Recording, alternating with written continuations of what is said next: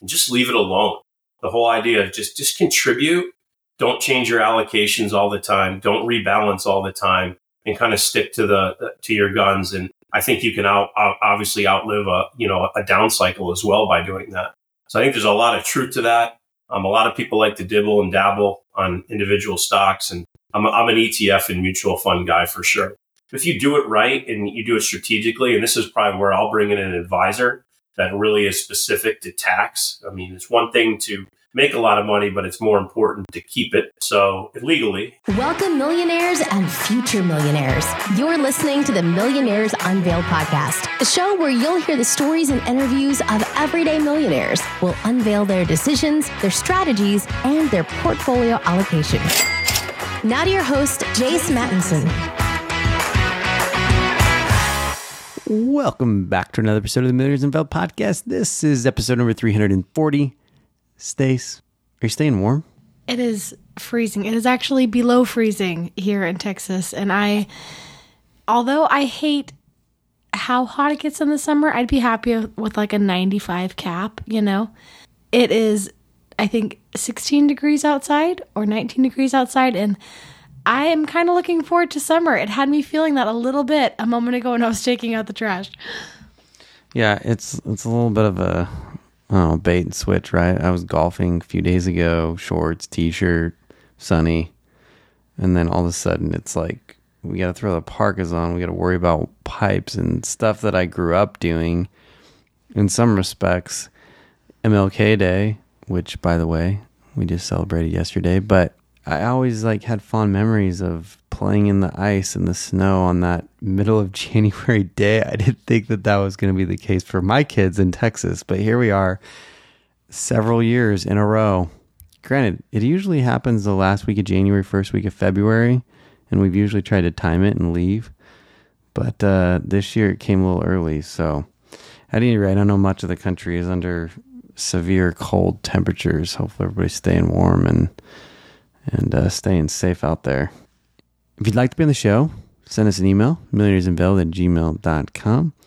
Got several slots open for uh, 2024. We're scheduling out into February and March. So, love to have you. If you haven't heard your story, or if, uh, I don't know, we had a few people write in. They said, like, you had a chiropractor way back when, which I do remember now. But, you know, sometimes we need to have refreshers on certain professions and stuff.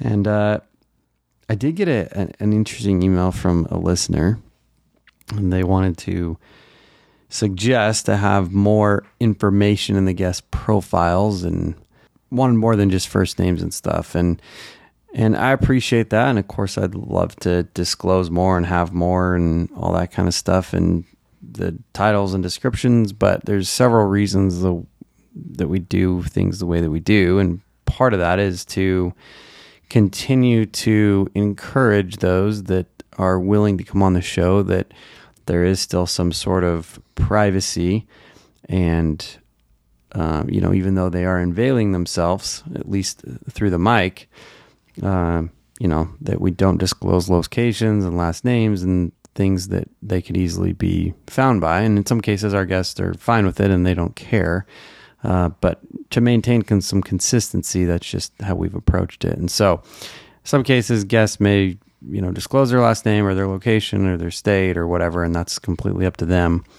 Uh, that's not something that that we try to kind of participate in. We've kind of done that from the very beginning. That was something Clark and I, from a decision standpoint, did and have kept it. And I think, um, you know, to conceal identity and and keep or keep many of our guests anonymous uh, it's worked out pretty nicely. And I think we've had quite a few of our guests be willing to come on the show because of it. So, at any rate, uh, appreciate the note, and uh, it is noted, but uh, we're going to keep things kind of the way they've been for forever.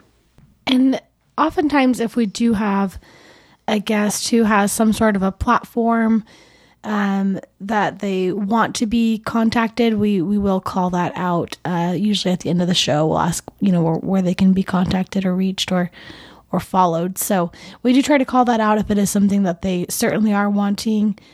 Yeah, thanks always for the suggestions. Yeah, and another thing to note, we had an overwhelming response to doing some sort of meetup. So uh, it's going to be in the fall. We're going to figure it out, and pretty soon I will announce the date on that. But it is, I've heard everybody loud and clear that we need to do something. So we're going to put together and uh, make it happen over a weekend in the fall, probably early November is kind of what I'm thinking. So TBD on that, but we'll make a decision soon, get on the calendar, get things situated so people can make plans that want to attend. And uh, yeah, we'll try to see how it goes. But I'm excited uh, about that actually after I got, I don't know how many emails about it. So today we have Brian. His net worth of 1.8 million he didn't really get his start till he was 40, which we get into. So a lot of this has been done, which we've seen with many of our our millionaires, is done in less than a decade. Uh, in particular for him, I think he said his net worth was two hundred thousand dollars and got up to 1.8 in a matter of about eight years. And uh, yeah, I mean he's got quite the spread between asset classes uh, home equity and retirement accounts, uh, and even some kind of angel type investments that he's done, which is pretty unique in the platform that he's uh, been using to do that, and uh, various other investments. So, going to be a great interview with Brian. Really stoked for for Eddie's in enterprise set software sales. Uh, which I think we've only had a couple people actually in enterprise sales, so that'll be something unique. But uh, like many, he got his uh, start as a grocery bagger. Before that, actually, he was even you know doing lawns and stuff like that. But uh, so his first real job was was bagging groceries. So from bagging groceries to enterprise software sales, uh, net worth of two hundred thousand dollars at forty years old, all the way up to one point eight now uh, in his late forties. So Gonna be a great episode with him. And without any further delay, let's get in right right into it with Brian. Brian, do you want to just give us a little about your background and what you're up to now? Yeah, absolutely. Uh, I'm 48 years old. Um, I'm originally from the Northeast and now live in Tampa, Florida area. I, uh, you know, currently right now I've worked an enterprise uh, sales job for about 18 years. Uh, my wife is a middle school teacher, and uh, we've got uh, two two teenage daughters. And love living here in the Tampa Bay area and uh, love working from home. Nice. And what is your net worth today? Net worth right now is about 1.8. You know that um, that may fluctuate a little bit with a little bit of market volatility we've seen in the last couple of days, but right around that 1.8 number. Nice, good for you. And how's that broken up? So, um, kind of the breakdown, just kind of going individually through about about 715,000 is split between uh, traditional retirement accounts, and that would be a 401k. Um, I max out both my wife's 403b and part of her 457. Uh, she's also got a school retirement plan as well, and so that's that's a big portion of, of our net worth. And we continue to max out both of every retirement vehicle we can find or get our hands on. And the other, uh, the rest of the, the, the allocation would be 75k in Roth IRAs, which I try to backdoor Roth each year over the last three to four years because of our income and then about 140k in a brokerage uh, account, a standard brokerage account, about 400 in home equity, about 150k broke upon a number of syndications and um, a couple of partnerships I've made with some tribes where we a number of people invest in a number of different types of of uh, properties and units uh, about 40k in a healthcare savings account. Just grasped onto that the last couple years. I think that's probably one of the best investments out there, and I'm going to continue to fund that um, year after year.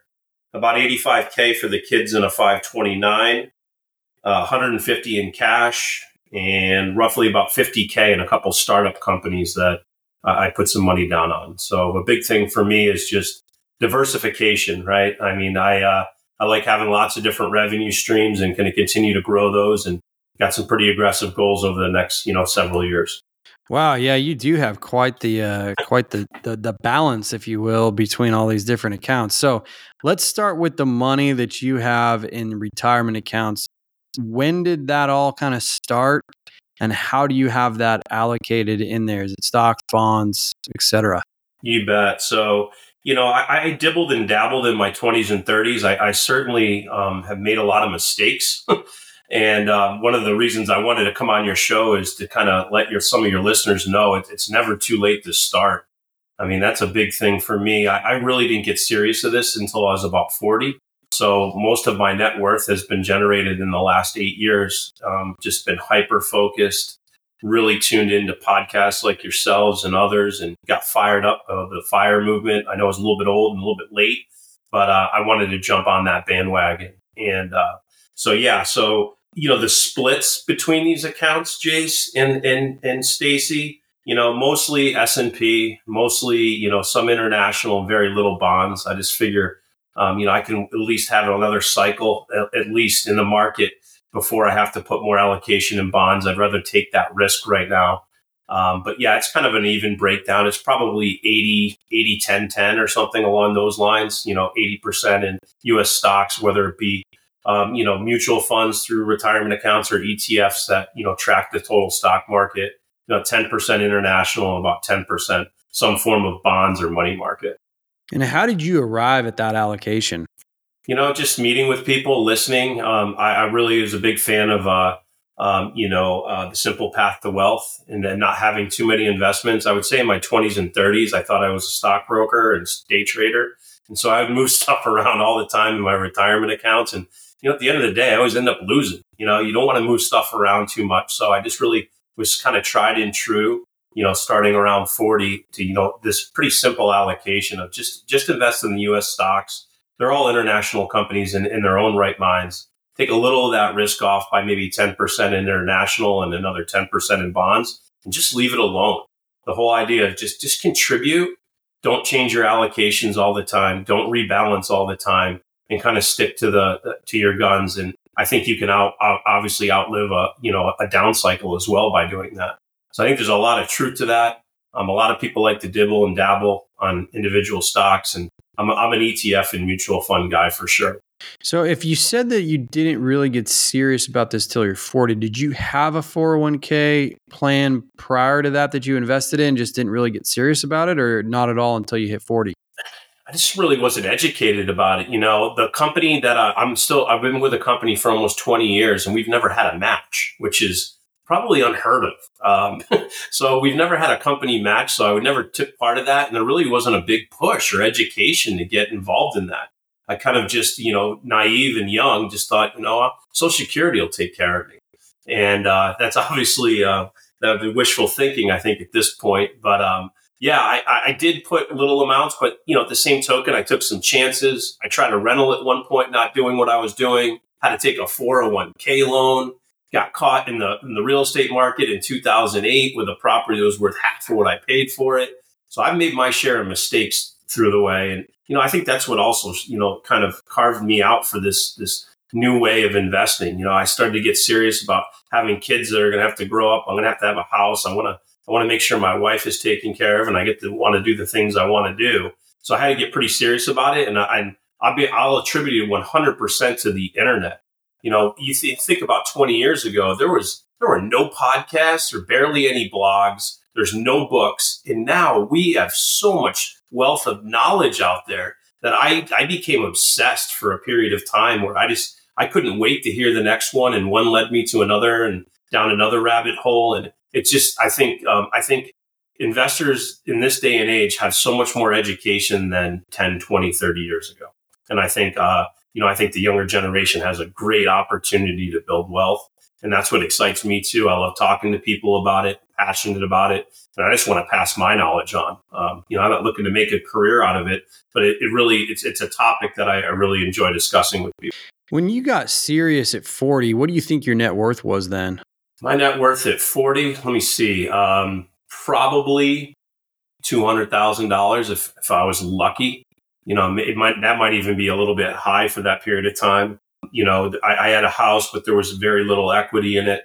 Didn't really have much for savings, um, and you know, my wife, and my income at that time too was really helpful. I really started to pick up in my career of what I was doing in sales. So I, I was relatively inside sales for probably the beginning part of my career, and then once I kind of figured it out, it's probably my late 30s how I could really, you know, make some great commissions and find good clients. And I got really good at what I was doing. So definitely it wasn't just my investment smarts at 40. It's, it's also my income. My income really started to raise substantially when I, after I passed 40. Interesting. These altern- alternative investment that you have made, Mhm. talk to us a little bit about the strategy there and how those have come about. Yeah, I invested in a startup um, of a, uh colleague and friend of mine that um, wanted the average investor to have an opportunity at buying like uh, more commercial type opportunities and properties. And it's normally, you know, a lot of these, you know, larger deals, whether they be commercial buildings or multifamily apartments or, um, you know, other types of real estate investments usually have minimums in the, you know, 250,000, a million dollars. And the average investor can't touch that.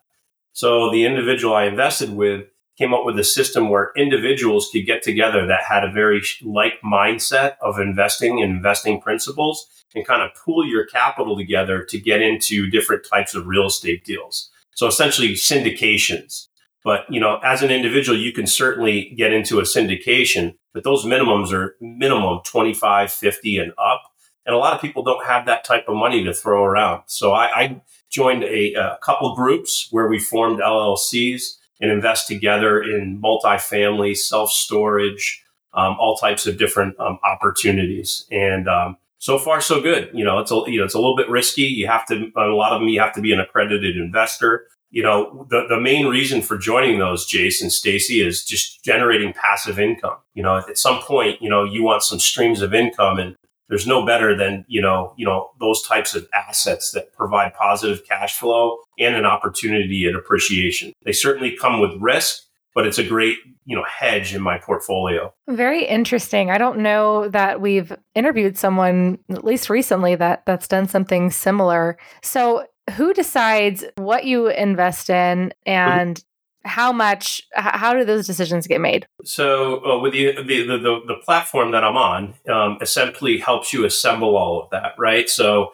you, you de- kind of just, determine who your company is and who the individuals you are with, and within the platform, it helps you set up the LLC, helps take care of taxes, allows a voting system. So what we'll do is we'll vet deals together. So the deals come in, we'll look at this multifamily in Atlanta. It's got so cap rate you know, we'll team up with, there's a couple other partners that I have that um, vet a lot of these deals. And there's a couple of blogs and communities that I joined. So you, you kind of f- start to find the right syndicators that have had history, a good track record. And then we kind of come up with a certain amount of capital we want to invest for the, for the year. And then as those deals come up, um, we decide, we all look at them. And then if we have, we have a certain voting rules, if we go forward, then we go ahead and place that deal. And, and those deals could be three, five, seven years long. How many people are involved in these uh, basically syndication LLCs that you formed? For, for me personally, or for as um, the universe of people that are maybe within this platform? For for yourself, the ones that you're involved in, are there five investors, seven investors, twenty? Yeah.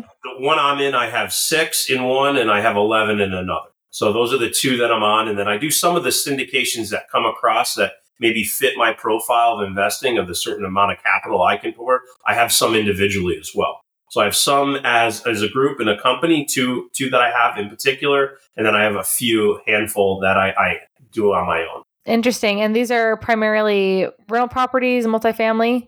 Everything's real property. Everything's a cash flowing asset. Um, like I said, it's either self storage, mobile home parks, car washes is another one, um, but mostly mostly multifamily. But also within my portfolio and, and you know how we're aligned as a as a group. Not all our properties are in one city or one location or one class level of multifamily. We try to really diversify that diversified portfolio. So if one falls, like we don't lose all of our investment, right? So, you know, because obviously it's a much riskier investment, but the, the the upsides can be a lot more, you know, than a traditional investment. And you know, they're typically done through corporations getting a K one, getting those that information, and then you know, kind of partnering our resources together to vet these deals. So for full transparency, in one of our groups this year, the real estate market's gotten wild. The, you know, the interest rates are high, the cap rates are not the greatest. So we didn't invest as much this year as we did last year. So we're going to kind of look at this on a year to year basis as these groups, but I'm also continuing to vet like individual opportunities as well, trying to create that five to seven year kind of cash flow. So when I hit a certain age, you know, hopefully it can, it, it can help, you know, supplement and maybe not work full time is, is my ultimate goal. So interesting. What is this platform called? Uh, TribeVest, T R I B E V E S T. Uh, founder's name is Travis Smith. He he's at a lot of the conferences you'll probably see around the country. He's the one that had this brainchild of an idea, and it's actually a fascinating story. It was him and his brothers that got together about 12 years ago. They wanted to get a vacation house. He has four brothers, um, and just to be able to spend time as their families got older. Came up with this concept 10 years ago. Let's all put in 250 or $500 each and so that the concept was born literally several years ago. They said, not one of us is going to be able to afford this vacation house for all of our families. But if we pool our resources as a family and brothers, we can do this. And uh, yeah, so he uh, he's a big uh, Indians fan. So I know JC likes sports, hence the word the tribe. And, and TribeVest was born, I don't know, four or five years ago. Very interesting. So then, did you join the platform as an angel investor then? Yeah, I did. I did. So I was a part of the startup, but I'm also a user as well. Wow. Well, thanks for for sharing no, all. The- yeah, no, no problem. It's a great platform. Go check it out. And I'm not trying to plug him or anything, but if you're if you're looking for some way to organize capital with like-minded people, whether it be your friends, they actually just launched a um, a, a new offering called Open Tribes. So you can literally go in there and find like, hey, I want someone that wants to invest X. They want to look at the Austin market they're interested in multifamily, click a bunch of boxes and it might bring these six people together where you kind of interview each other. Like, do we want to work together? And uh, you kind of have that opportunity as well. That's something relatively new. I haven't tapped into that yet, but I think it's it's pretty interesting for sure. Just allowing the common, you know, the regular guy to get in some of these big deals that's not sitting on, you know, millions of dollars. Right. last question about this. So you obviously have pretty varied investments on this platform. How do you go about managing those investments in terms of identifying property managers or making sure that the businesses are running such that you want them to run, just the actual day to day of being an investor in each of those? Yeah, so you're really relying on the syndicator. You're not getting involved the day to day. You're not picking out property managers. You're investing in those people eh, that have reputations in the syndication market. And you're just putting your trust in them.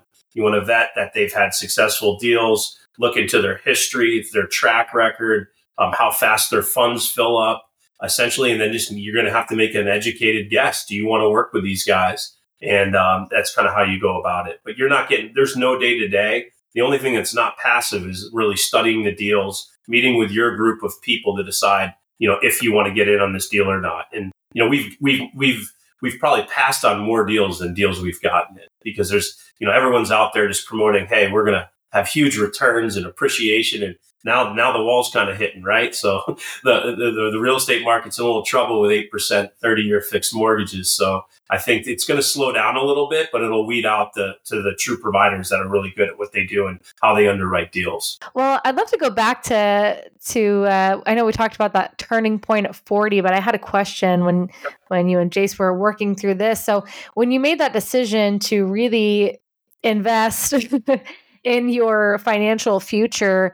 Did you change your lifestyle at all at that point, or was your uh, was your income high enough that you didn't really have to, and it was just about putting it away in a in a in a certain way? Yeah, I would say our lifestyle definitely changed. We were more cognizant of what we spent money on. We were seeing things, you know, finally starting to grow, realizing that we did need savings. And I would say, I don't think my lifestyle was ever too wild. I didn't have a lot of money to spend. But when I came into it, I definitely started to hang on to a lot more and realized quickly like the only way to get wealthy is not by a job it's also by investing is how you're going to create wealth. So i kind like i said i kind of caught a bug and then you know then you start to look at every dollar a little bit differently when you spend it. So um, I, we still didn't stop living our lives by any means. We're huge fans of vacations and family and experience um, and that's increased over the time as well. Um, but yeah, we I, I would say there was a, there was a pretty big shift of like being really cognizant of what we spent our dollars on. Was your wife on board with this? Was she involved in in this uh, this big coming to the realization of how do we prepare for our future? Uh, how, what kind of role did did you guys play as a team? She's definitely um, involved. She's definitely um, not the ringleader when it comes to this. She wants me to just take the reins and run with it. She trusts me. You know, uh, like I said, we use most of her salary just in retirement. But, you know, we've got an equal balance of, of family and responsibilities. Um, you know, we do like a kind of like a monthly check in and I'll, I'll show her all my spreadsheets and all that kind of stuff. And she's maybe not as interested as I am. I like kind of breaking things down really kind of really granular and I love I love personal capital and spreadsheets and but she's not into it as much as me. She just tells me, "Do we have enough to do what we want to do?" and and she's pretty happy with it. So she rolls with the punches for sure. Sounds like we'd be a great couple to go to dinner with. Let's do it. All right, let's do it. I can relate. I can relate to Jace being very into the spreadsheets, and I'm like, sorry, what can you? yeah, I am retired from spreadsheets a little bit. Yeah, I'm like, we made X dollars and 22 cents a day. And I'm like, I'm going to try to double that next year. And she's like, just, they couldn't wrap her head around, like, you're measuring daily how much you're making and passive income. I'm like, absolutely. We got to get that number bigger. We got to work on it. I think I've, I think every year we've been married, I hear, we got to make more money. We got to make more money. yeah. So, uh, looking forward, you've said that you'd love to kind of work your way out of your out of your day job. Mm-hmm. When's the time? What's the what's the mark that you feel comfortable walking away? Yeah, from a dollar standpoint, or you know, um, I love what I do for a living. I love my job. I don't, I don't, I don't think I'll ever stop doing it. The question is, is can I cut back on it? Can I work as an independent? You know, I look at things like that. I love, I love every facet of my job. I just don't want. It is pretty stressful and it's overwhelming, and so I think you're going to have to turn that switch off a little bit. And in an ideal world you know, I would, you know, be controlling what I'm doing probably no later than 55 would, would be my, my exit time. But my goal is 4 million is what I'm, what I'm aiming for. I think that would be plenty enough to fund our lifestyle, you know, pretty much for the rest of our lives. I don't know if I'll stop my wife from working. Um, she's a little bit younger than I am and, and she loves her job. So, um, I'll let her continue and as long as she wants. And, you know, that also helps fund our health care and other things and our retirement. So, um, I'm not going to say no to not working and bringing in more wealth. I think I'm going to have a hard time getting out of that accumulation phase, as they call it, you know, and turning the switch to be like, what do you mean? I'm just going to spend it? But uh, one, of, one of my favorite books recently was that, uh, uh, I forget the author's name, Die with Zero, uh, Bill Perkins. That, that's a very interesting book and a concept of, you know, you got to spend the, some of the money while you're younger. You don't want it to be just sitting there when you get old and, and not, not live your life. So we're a big fan of lots of travel, lots of experience. You know, took my girls to Taylor Swift. I mean, we love to do stuff like that with the family and create those memories because I think those memory dividends are, are what you're going to remember, not how many dollars you have in your bank account. For sure. So as, as you've gotten more wealthy and, and income has increased, have you had any lifestyle inflation? Yeah, I'd say, yeah. I mean, we upgraded our house. We bought a much bigger house, but nothing crazy. Uh, definitely more reasonable. I would say, you know, just as the kids get older, I think it's natural that your spend goes up. Everything costs more the sports, the going out to dinner, their friends, their camps. So I'd say it's a lifestyle increase, but I think it just comes with the times, right? Like if you live in a, you know, we're probably in a, I'd say a middle class, maybe not high, definitely more on the middle side, but you know, with that comes, you know, seems to be spending more money you know but we we definitely travel more than we, we, you know when we were 40 we didn't go anywhere when the kids were younger other than you know you know your your amusement parks and things like that but now we're starting to go a little bit further outside the box and kind of travel the whole country and and hopefully the world here soon that's awesome does your family and friends know of your wealth i'd probably say no a couple friends for sure because a couple of my friends we talk about this topic a lot I know my, my, my, I'm sure my family or my parents know I'm, I'm doing pretty well, but I, I don't know to what extent. Probably not. Is there a specific number or passive income goal that you're really trying to strive for? It changes all the time. The goalposts just keep on moving just because the prices, everything seems to be so expensive. Uh, I don't know what what happened to our, our, country where it costs like $15 to go out for a fast food lunch for an individual. But um, no, I think it keeps, I, I don't know what that specific number is. I think I, I'll continue to hone in on that number. I mean, I, I think we're, you know, ten, twelve thousand dollars a month is something that we're going to need. Um, you know, the biggest the, the challenge is going to be, you know, that fifty-five to sixty-two gap when you can't really, you know, redeem much for Social Security, Medicare, or you know, you know, rob from your your 401k. So that, those bridge years are going to be something I'm going to be hyper focused on making sure I get my after tax accounts, like my brokerage and stuff, up to par, and I can start to do some some uh, some Roth conversions. So um, yeah, I think I, that's probably what'll keep me working until 55 because I want to I, I want to make sure I certainly have enough to be able to afford to do whatever we want to do. You threw out Roth conversions there. Do you want to explain your strategy or plan with with what you're going to do there? Well, I mean, the, I guess the goal is right. If you're if if you're 55 and say I'm really starting to take a step back from work, right, and my income goes from you know a, a decent you know high figure salary and, and commission um, income down to a very nominal number. Maybe I'm making, you know, 40, 50 to $60,000 or something a year. Doing those conversions in years where um, you're making little income can be extremely beneficial to you. So you're moving that, you know, that, that, you know, it would be a 401k, but I'd have it moved to a traditional Roth. And then each year I would move over, you know, a decent amount of that 401k or Roth or I'm sorry, IRA savings and then you know take the tax hit when your tax bracket's much lower. If you're starting to do any of those conversions now or when you're younger or making good money, I mean you're paying some serious, you know, taxes 30, 35, 40%.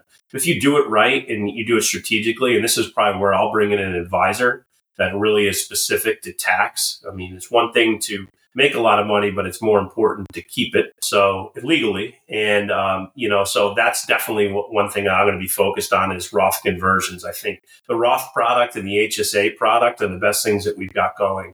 You know, the fact that they grow tax free, especially the HS, HSA with the triple tax benefit.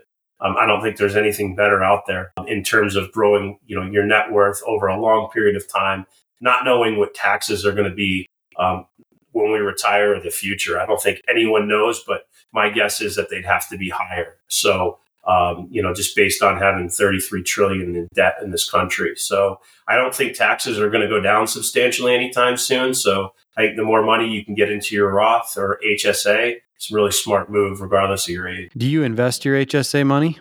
I do. I invest all of it. Um, I keep all the receipts. I've never cashed in a penny just because I feel like if I can pay that out of pocket now, why not let that HSA grow? I'm a big fan of Lively, which is uh, it's a product, um, an HSA product that allows you to connect Charles Schwab brokerage. So you're not paying any fees or anything. So you can invest just like stocks or mutual funds or ETFs.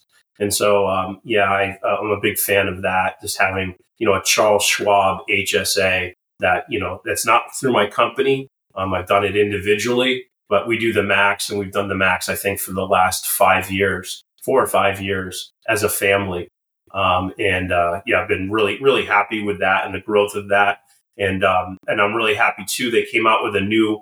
Uh, oh no, this is the 529s. I'm mixing two things up. Sorry about that. That's all right. Let's talk 529s. Uh, yeah, I was going to say, all right, so I don't know if totally was in the dark. Yeah, the 529s made me really excited. Uh, you know, I, I feel my uh, my family's my kids are going to go to school, but if they don't, I'm always nervous. If you have all this money, what do you do with it? And you could potentially get taxed on it, which no one's going to want that. You'd be taxed on all your gains and a penalty, I believe. But this year, the the IRS made a ruling. I don't know all. Don't hold me to the facts of this, but um, 15 years, as long as it's settled for 15 years and you've had that, you know, 529. I know you guys have young kids, so this is what you do. If, if they get to the point where they decide to go, you know, work at a trade school or not go to college or have those, those expenses, you can transition up to $35,000 into a Roth IRA in your child, not to you. Can't be your Roth, but you can transfer up to $35,000 to their Roth. So you can have a really good opportunity if they don't go to college or you don't use all their money to really set your kids up for, for retirement at a very early age.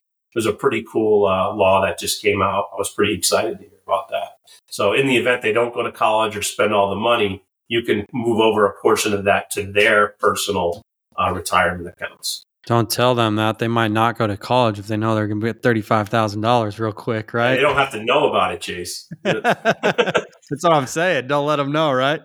Exactly. Oh, that's awesome. Exactly. They'll be spending it. You got to keep it there. Save it for retirement. Yeah. Yeah, yeah. So let's let's play a little game real quick. Hypothetically speaking, uh, Brian walks into another quarter million dollars unexpectedly how does that get allocated, spent, used, etc.? What would you do? I think I'd follow pretty much the same model. What I'm telling you, obviously, it would be after tax, right? So I think a big portion it would be in cash at this point. I mean, I, I feel like you know we're in a really awkward time. You can get five percent in the bank. Are you kidding me? You know, I'd probably do fifty to a hundred thousand in the bank probably do anywhere between 50 and $100 cost averaged over probably a year's period of time, maybe 2000 a month going into my, you know, my brokerage. And then probably 50 of that out of the 250 would go into more syndications. So kind of spread it out, not throw it all in at once and just let it over time just to see um, you know how things go you know over the next year depending if it came in today i might even have a higher allocation in cash to be honest with you Are you spending any of it no i have everything i need right now maybe a, maybe maybe a little bit of money on a vacation you know um, we're, we're pretty much covered in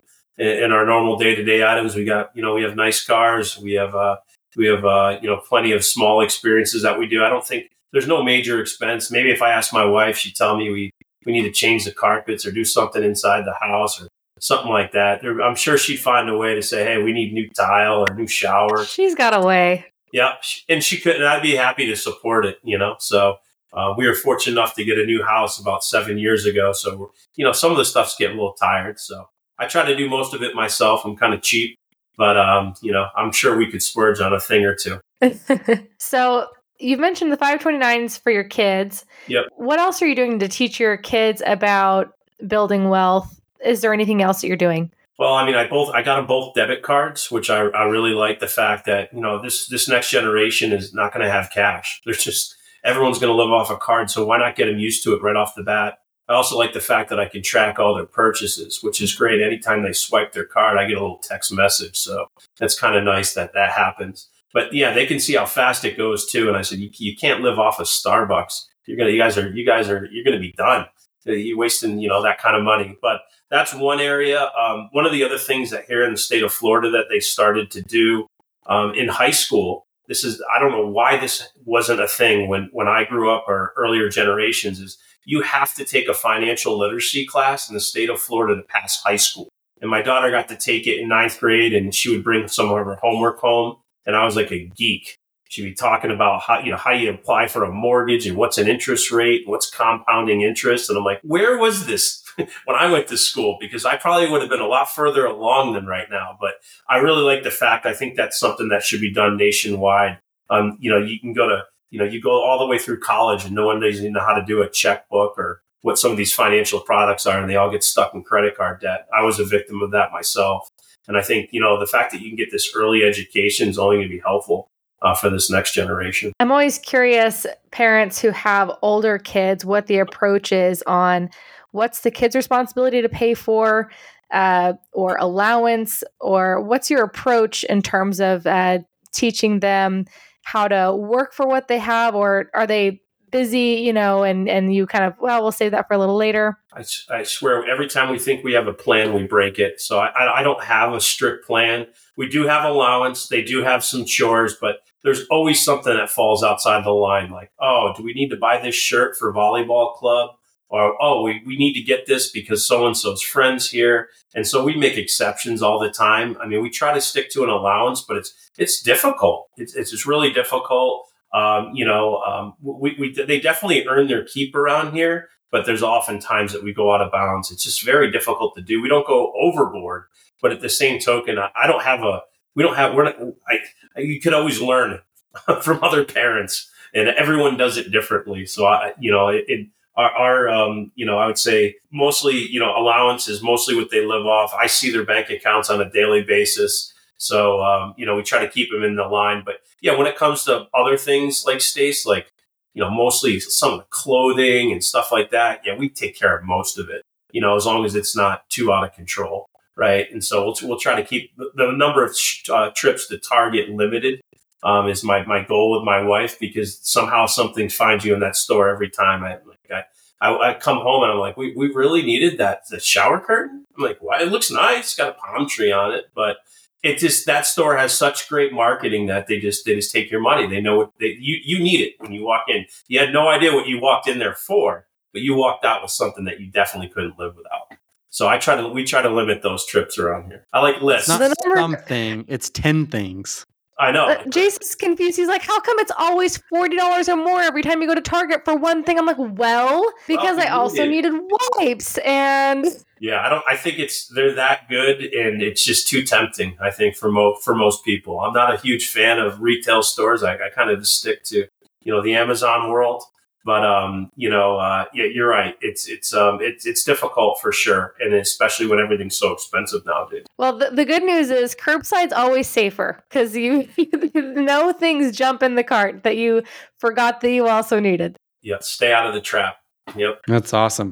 Well, let's wrap up with some rapid fire questions. What's the most expensive pair of shoes that you've ever purchased? Expensive pair of shoes say about 90 bucks a, a, pair of Rockports for business shoes for business meetings. That's probably about the most I've ever spent on shoes. You're not even using those working from home anymore, right?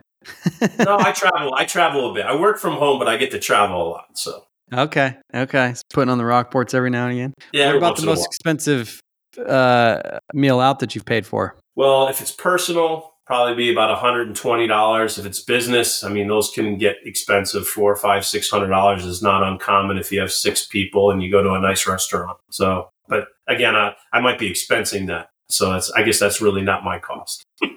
Yeah for sure. Okay. Uh, what's a key lesson you learned from childhood? Oh key lesson. My father my father started us young. I mean we worked like we were 10 or 11 years old on a farm. And so he did it with my sisters too. We just take care of this lady's property and, uh, you know, I really instilled the fact that my dad, you know, essentially had a side hustle. So he worked a full time job and, you know, he worked every Saturday at this farm and he would drag us along there. We, we learned how to make a few bucks there that then turned into shoveling driveways. And the next thing I knew, I was, I was selling candy in middle school and figured out, hey, I can make a profit off of this. And so my parents were always supportive of whatever I tried. My mom would bring me to uh, a wholesale candy place and I could sell stuff for double. And I quickly figured out, man, you know, it's really supply and demand. If people really want it, they'll pay for it.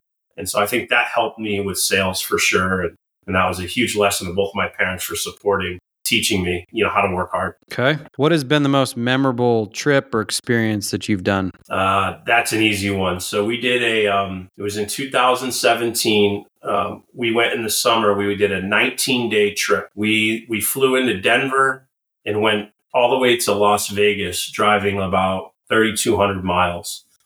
Stayed in a ton of hotels and visited six national parks. And that, that, trip, we saw more animals, more of the West than we could have ever imagined for. And if I could have those days back in that trip again, I would. So kids were good in the car at that age. And uh, man, we saw a lot of great things. So for us, it's like, you know, those types of trips. That's probably my most memorable trip. It's, and probably in particular, Yellowstone National for sure. How much do you think that cost? That was probably about $12,000. It was a very expensive vacation. By the time you figure out food, hotel, lodging, driving, flying, yeah, yeah. It, was, it was it was a very pricey trip for us. Okay. Do you have anything on the horizon? On the horizon, um, we are going to go. We, we've not, I've, I've been to the Caribbean. I've been to Canada. I've been to other, but I have not been to Europe. And uh, next October, we're going to go to Spain with a of our neighbors. So I'm pretty excited about that. And uh, yeah, that, that should be nice. I gotta get I gotta get out of my comfort zone. You know, I've, I've seen most of the U.S. I think I've been to 48 states. So it's time it's time for me to to go otherwise other places. Good for you. What was your first job? I was a bagger at a grocery store. A really exciting job. I think my pay was four fifty five an hour, and I got like a ten minute break. Yeah, I mean, yeah. So I remember the paper paycheck stuff. Uh, yep, uh, a bagger of groceries. That's what was my first job. Nice. That's the first What's job the... on the book. Selling candy and shoveling driveways and mowing lawns. You know, they, that was definitely my first experience at real work. That's awesome. What's the uh, craziest thing you've ever done to earn money? Craziest thing done to earn money. It might be selling candy in school. I mean, I think you'd probably be shied away from that as a as a teenager these days, right? Um, so I, I, would say that you know the fact that I figured out wholesale pricing, and it was kind of wild that I would just walk in there and be able to walk the halls and, and sell candy and make make a decent amount of money. You know, nothing else really pops in my head. Everything's been relatively traditional.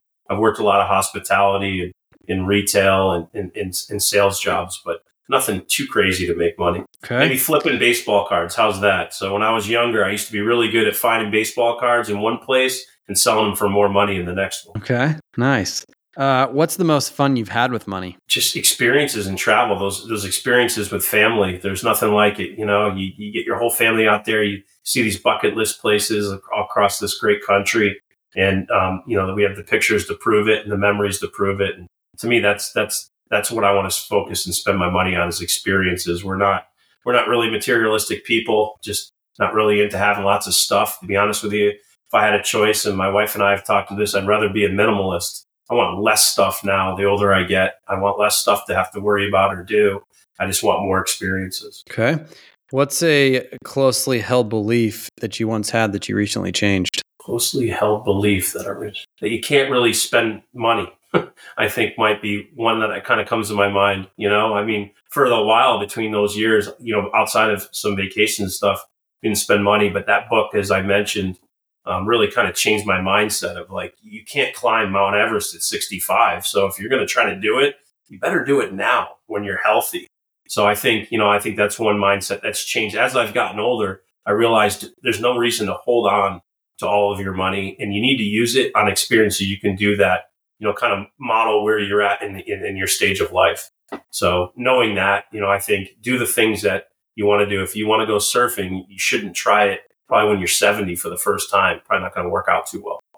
so uh, we're, we're starting to do more and more stuff for sure. What's what is a financial habit that has changed, if any, since you became a millionaire? I don't know about a financial habit. I mean, I, I probably look at my finances too much, right? Like I, I'm, I'm, I'm not, I wouldn't say I'm, I'm close to obsessed, right? Like I, I, look at these things all the time, and, and it's for it's for multiple reasons. It's not just how much money I have. I'm also at the same time a nervous wreck that you know you, get fraud or something happens on an account. I probably one of the habits is I probably check into things too much, right? Too often, um, probably more than I should or need to.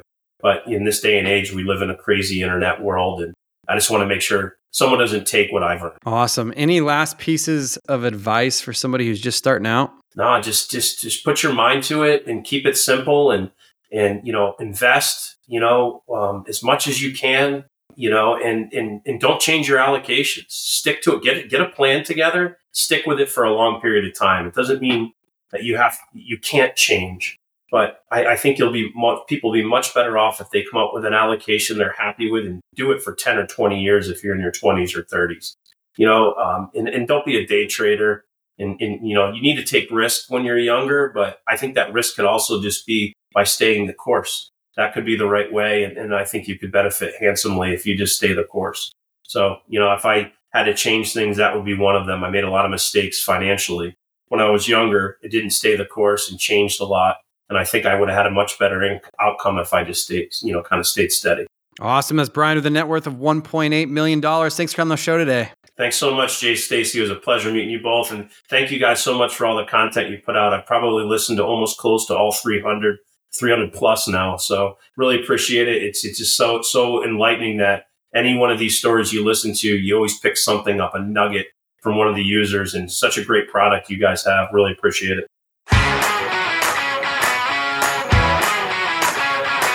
Thanks for listening to the Millionaires Unveiled podcast with Jace Mattinson. For more stories, investment opportunities, and information, check out our website, millionairesunveiled.com. See you next time when you'll hear from another everyday millionaire.